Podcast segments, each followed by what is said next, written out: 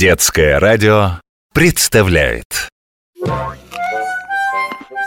Буквоед.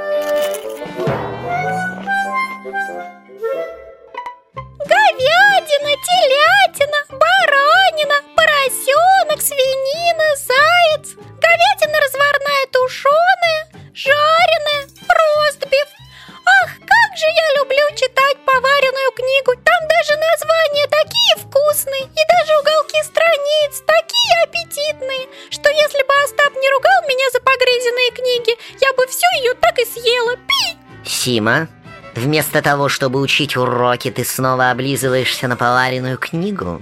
Как будто тебя наша буфетчица тетя Зоя не кормит. Ты меня вынудишь, я спрячу их. И всех работников нашей городской публичной библиотеки предупрежу, чтобы они тебе не показывали ни одной поваренной книги. Мяу. Остап, я больше не буду. Пи! А вот я давно хотела тебя спросить. О чем, Сима?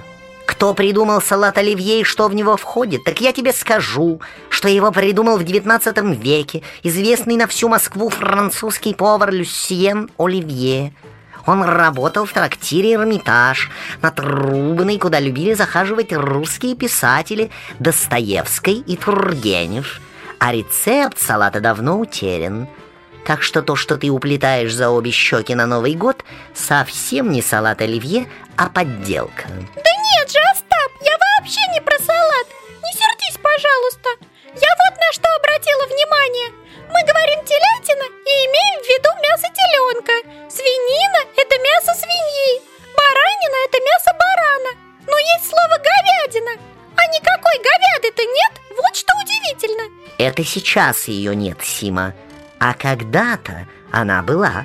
Точнее, было слово «говядо».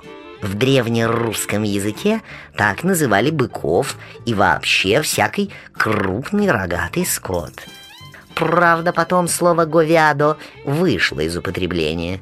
Стали говорить просто «бык» и «корова». Но наименование мяса «говядина» осталось. Понятно. Это хорошо, что мясо осталось. Вот наша библиотечная буфетчица тетя Зоя отличные котлеты из говядины готовит.